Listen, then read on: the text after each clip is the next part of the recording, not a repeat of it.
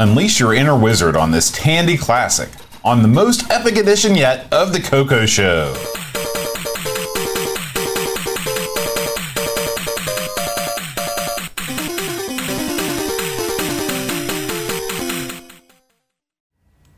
Hi everybody, welcome to The CoCo Show. I'm John. And I'm Aaron. And today, Aaron, we're talking about Wizard's Den. Oh man, I love it. You know, Aaron, there's a Wizard of Oz. Yeah. There's a Wizard of War. Yeah. What are you the Wizard of? I'm the Wizard of Eating, I would say would be there. I'm the Wizard of Wasting Time. I'm the Wizard of Pointless Minutia. That's what I'm the Wizard of. You're not selling yourself here. So I'll give you an example. I'm looking at this logo right here. It's a perfect example of the pointless minutia. This is a stupid thing that I stole somewhere, recolored, and touched up, right? The amount of time this took a dummy is ludicrous. And no one on the radio will hear even know it. And the people watching at home won't care. But that's the kind. So I'm the wizard of that. Pointless minutia. What about you? Well, I think that I'm the wizard of... Boy, I don't know. It's tough. When you think about magical, mystical powers, I mean, I'd say I'm the wizard of puppetry. No, that is up for debate. Oh, I wish I had the puppet here right now. You're the wizard of school, of kid wrangling. Yeah. I think that's a good one. The wizard of wrangling is alliterative. You know, also, like that. The wizard of fundraising. Mm-hmm. That's another one. Yeah. You know, a lot of stuff there. You're the wizard of I'm trying to think of what... When you have someone else do all the work for you... I'm the wizard of delegation. That's right. I will say that. When I gave that kid $5 to buy me a Kona shaved ice today... You gave a kid a $5 to get you a $1 item? No, I let him keep the change. I see. It was a $4 item. I see. I was just thinking like you... in like the yard, when one of those reclining chairs, the little umbrella, drinking like a cold one, what Eeps out there with a non-powered old school lawnmower, the ones that just roll, you know, and she sweats pouring down her. You forgot to mention the fact that I'm wearing my seersucker suit. That's too. Right, the seersucker suit. And I'm going, oh. That's what I'm talking about right there. You're the wizard of whatever that is, Boat. I love it. Let's talk about Wizards Den. This one, Boat, this is a wacky one. Did you ever try this one out before this week? Never. You know, the funny thing about this game is I didn't, when it got picked, I was like, what the heck's this?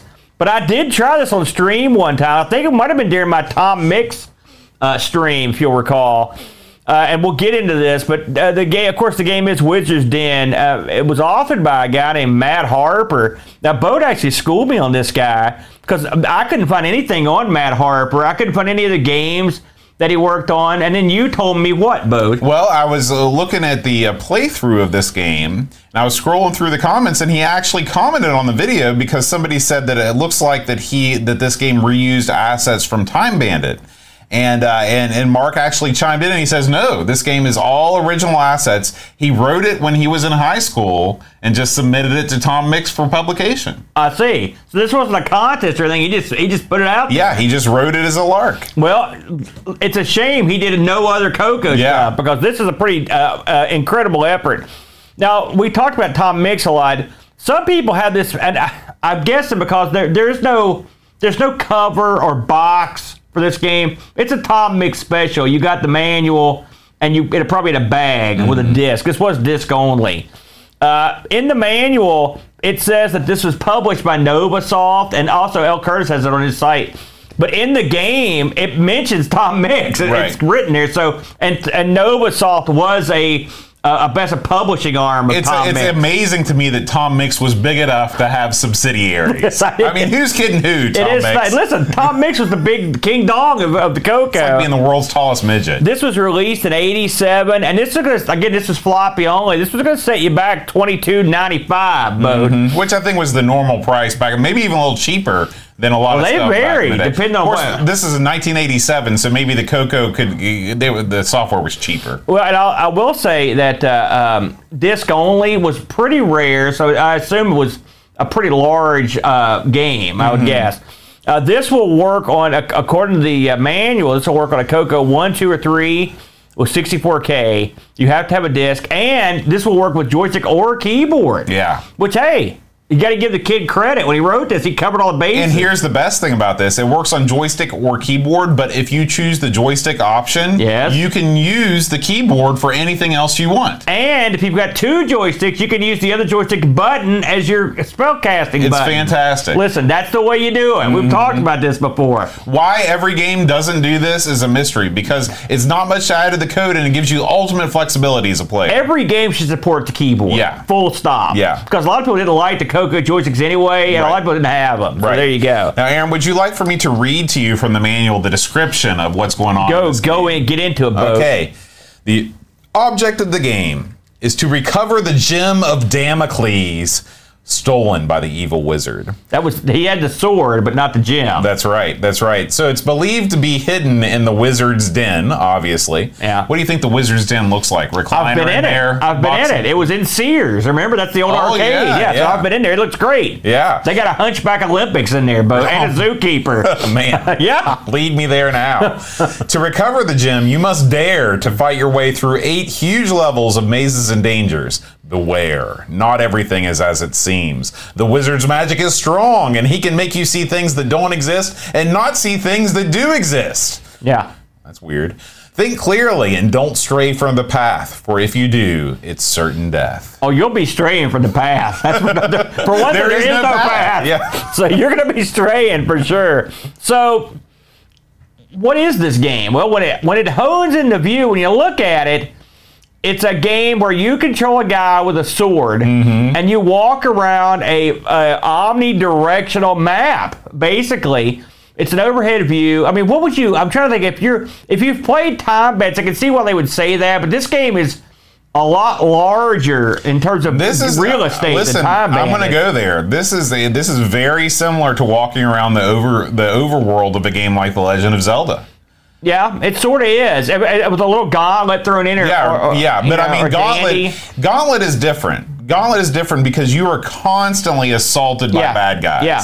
This game is not like that. It's much more Zelda-like. So, as I mentioned, this has 4-way scrolling, which that in itself is fairly unusual on the CoCo. This thing has 8 levels. 8! I only saw 3 of them.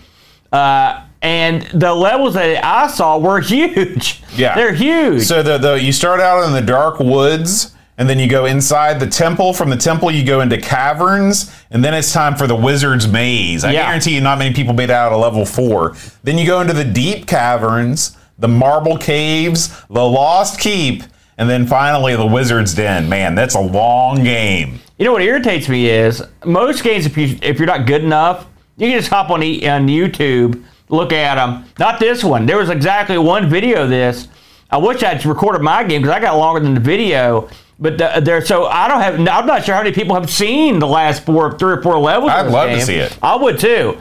So, of course, this game is in the Tandy tradition. It's sort of got, like, I would say, a cross between CGA and, I don't know, monochrome. It's very Apple II-esque. It is. That's exactly. It almost, some of it reminds me a little bit of something like Wolfenstein or something. Yeah, the original. This is the artifacting colors. But I will say that your character controls quite well. He only goes up, down, left, and right. There are no diagonals. And whenever you hit your button, he shoots. So he's got the sword, but he shoots. He shoots something that kills stuff. And you can upgrade your ability to shoot as you go, because there's all sorts of stuff you can pick up in this air boat. So you can pick up a food jar, and all of these things give you an ability, plus it increases your score. So this is a high score game. So that in itself gives you some replayability, because even if you can get all the way to the Wizard's Den, you can always try and replay the game for a higher score. Right on, yeah. You get the ring, gives you extra shot power for firing your projectile. Got to have some wine in there, okay? You drink the wine, you regain health, just like real life. That's why I'm so healthy, folks. You got the potion. The potion gives you +1 magic power. If you get the sword power up, it allows you to have an extra shot on the screen, so you can get 2 shots on the screen. And then finally, if you manage to collect the Gem of Damocles, you win the game and get a bonus score of 5 million points. Yeah. Just to give you some context, if you get the ring, that's only 5. The rest of the items are only 1,000 or 500 points. Yeah. So I mean, obviously, you also beat the game, right? So on top of everything else. Now, the game at the top. This is a game that actually has a an area for information that doesn't suck. Yes. It's actually good. It tells you your status. The status itself is hilarious. It's got a long list of different statuses. So the status goes all the way from, when you're walking around and say you're in great shape, you kind of start out in great shape, then you can rapidly deteriorate through bruised, badly hurt, near death, and dead. Yeah. That's right. When you're dead, you get your own status update. However, if you manage to increase your health, you can get up to powerful. If you manage to increase your health up to over 20,000, which I have no idea how you do that, a lot of wine. You attain godlike status. Yeah, that's a lot of wine. That's a lot of wine right there. And so the status is literally written at the top, and it changes. It's kind of neat. Yeah, it's almost like a DM kind of telling you what's going on. It's very good. Then there's a gimmick that under your status that just clicks. It's these two arrows that click back and forth continuously, making this. It's like a little desk toy. It gives you something to look at as you're playing the game. It will print a status message there when you need one, like if you picked up a ring or drink a potion.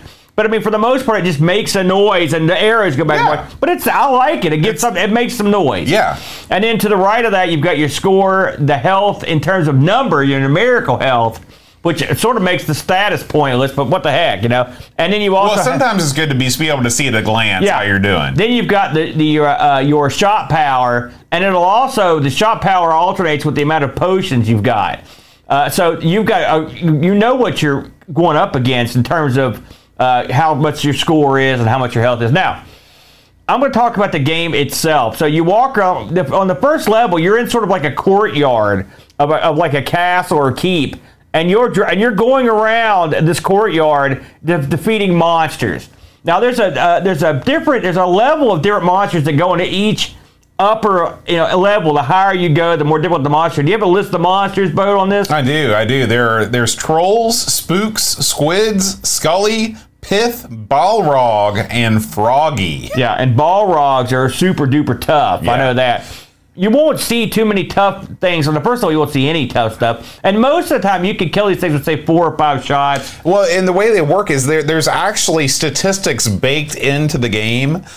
So you have shot power at the beginning of the game, which essentially gives you, your shot power is how many hits it takes to take off 1 hit point. Right. Okay? So if your shot power is 1 and the spook is 2, you got to hit the spook twice. The squid, which you see a lot of squids early on in the game. Yes, you do. They have 10 hit points, so if your shot power is 2, it's going to take 5 hits apiece. You really, increasing your shot power is very, very important in this game, because by the time you get to these tougher monsters like the Scully, that's 50 hit points. The Balrog, 255. Yeah. Not only that, the damage caused by these things is massive. So the spook is only 41. The squid is 100. Each hit takes away 100 of your life. Now you've got tons of life, so it's not huge. But the Balrog is swinging for 255 the whole time. I wonder if that 255 is some sort of a binary thing. I don't know. It might be. That number a lot. And also, some of the enemies can actually stun you, and you have to sit there and get mauled unless you use potions. Mm-hmm. You just take a beating. Now, the monsters are tough, but you'll also run across terrain that hurts you in the form of like bone chips, bone fragments on the ground. Yeah, so you don't want to walk over the bones, and there's bones everywhere. This is a very deadly world, and it's also a world where they dispose of their dead in sort of mass communal open-air graveyards. I like that it's lay where they drop, But now, with all that said, you would think a game like this, a 2D game where you're scrolling around, would be kind of like, not that big a deal, but actually... The guy that put this together, the kid, this guy could put together a level. The first level, you really feel like you're exploring. It's a huge level, and there are different parts of it that you have to journey to. Mm-hmm. There's an area like that's almost like it feels like it's underground in a cave. It's full of bone fragments, and what they'll do is have you go. You can decide. Do I want to go through all these bone fragments to get what's over there? Is it worth it? Because they knock your health up bad. Right. And it's a press your luck sort of thing, because what you see over there is you see some potions, and potions can be good, but potions can also be poison. Yeah. So now, the good news about this game is that it's not procedurally generated. So whenever there's a poison somewhere, you can remember, okay, next time I play this, I'm not going to collect that thing and go through the boneyard. Good tip, Bode. I hadn't thought about that. And sometimes there'll be rings. Sometimes there'll just be more stuff back in there. You'll also come across these areas that I guess are sort of like the monster generators in Gauntlet, because that's where monsters come from. And you can't really do anything about it, but they don't spew forth like they do in Gauntlet. Yeah. It's like occasional. But just on the first level alone, there's the underground area. There's another like sub area. There's a temple.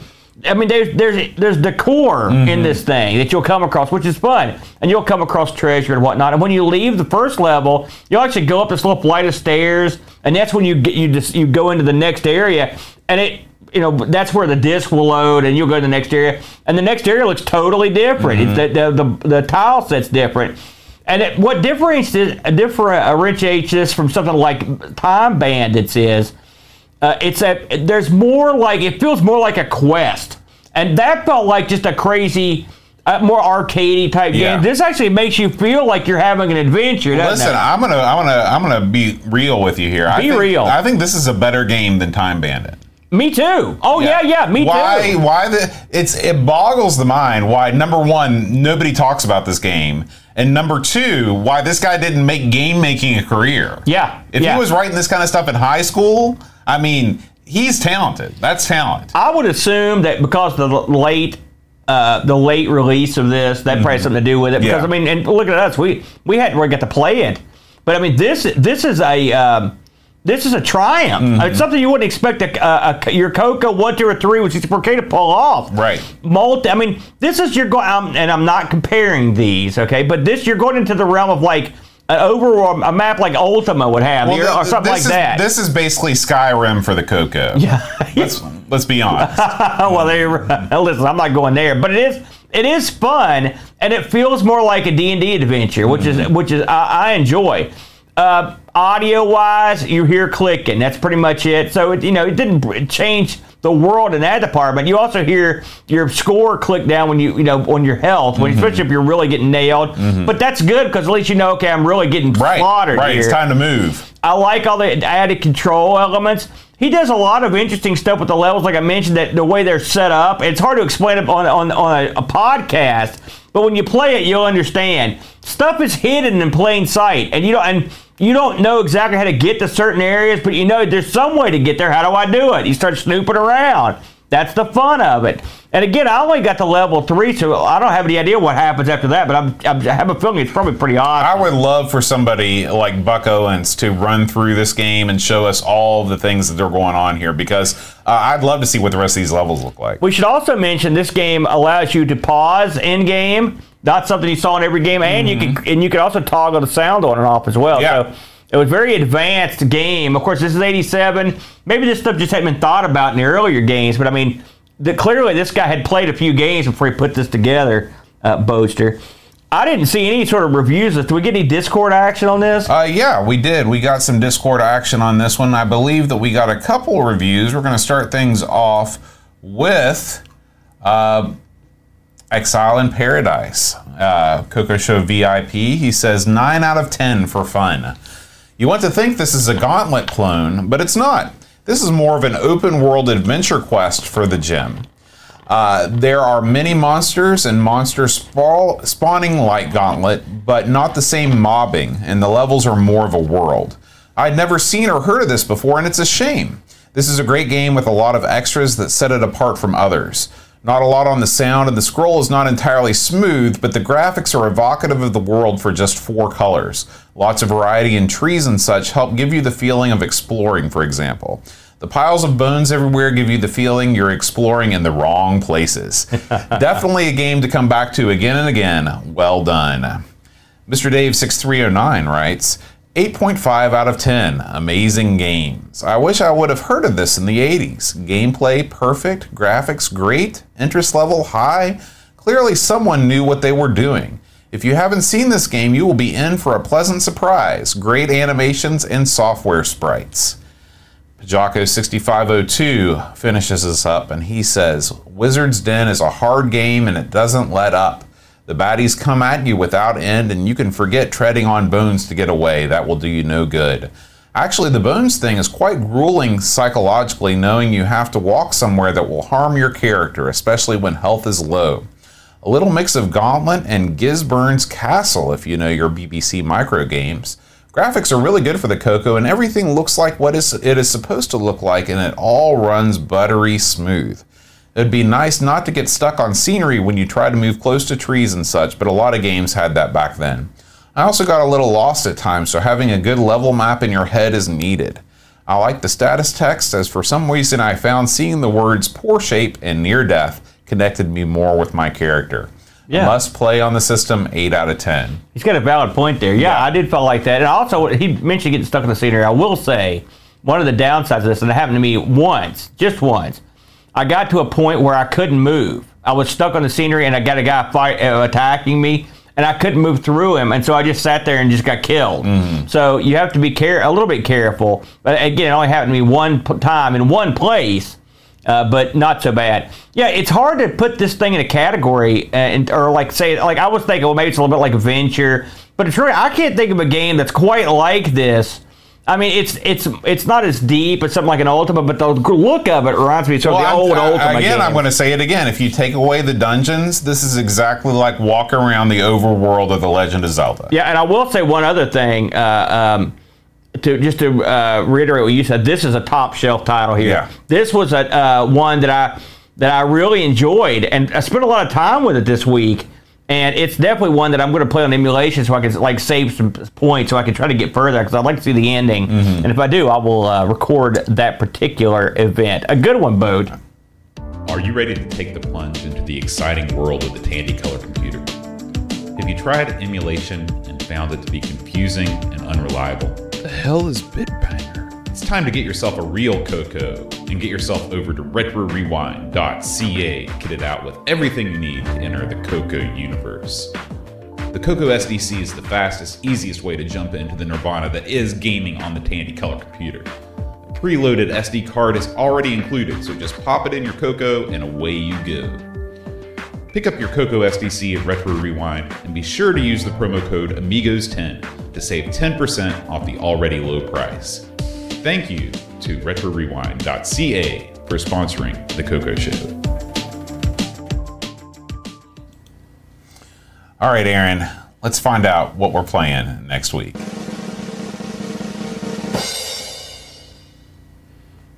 Dungeons. This one I never heard of until it came up. Mm-hmm. And this is it's like 2018, I believe, title, Bode, if I'm mistaken.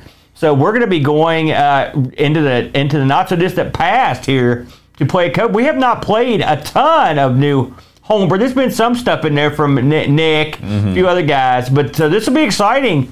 I'm looking forward to this one big time. Yeah. All right, guys. Thanks as always for listening, and we'll see you next time. And until all hail El Curtis Boyle. The CoCo Show is made possible by contributions from listeners like you. Patreon supporters help choose the games we play, receive exclusive magnets, and get access to the Amigos Retro Gaming Discord server. Visit patreon.com/theCoCo Show if you'd like to support the show and join our community.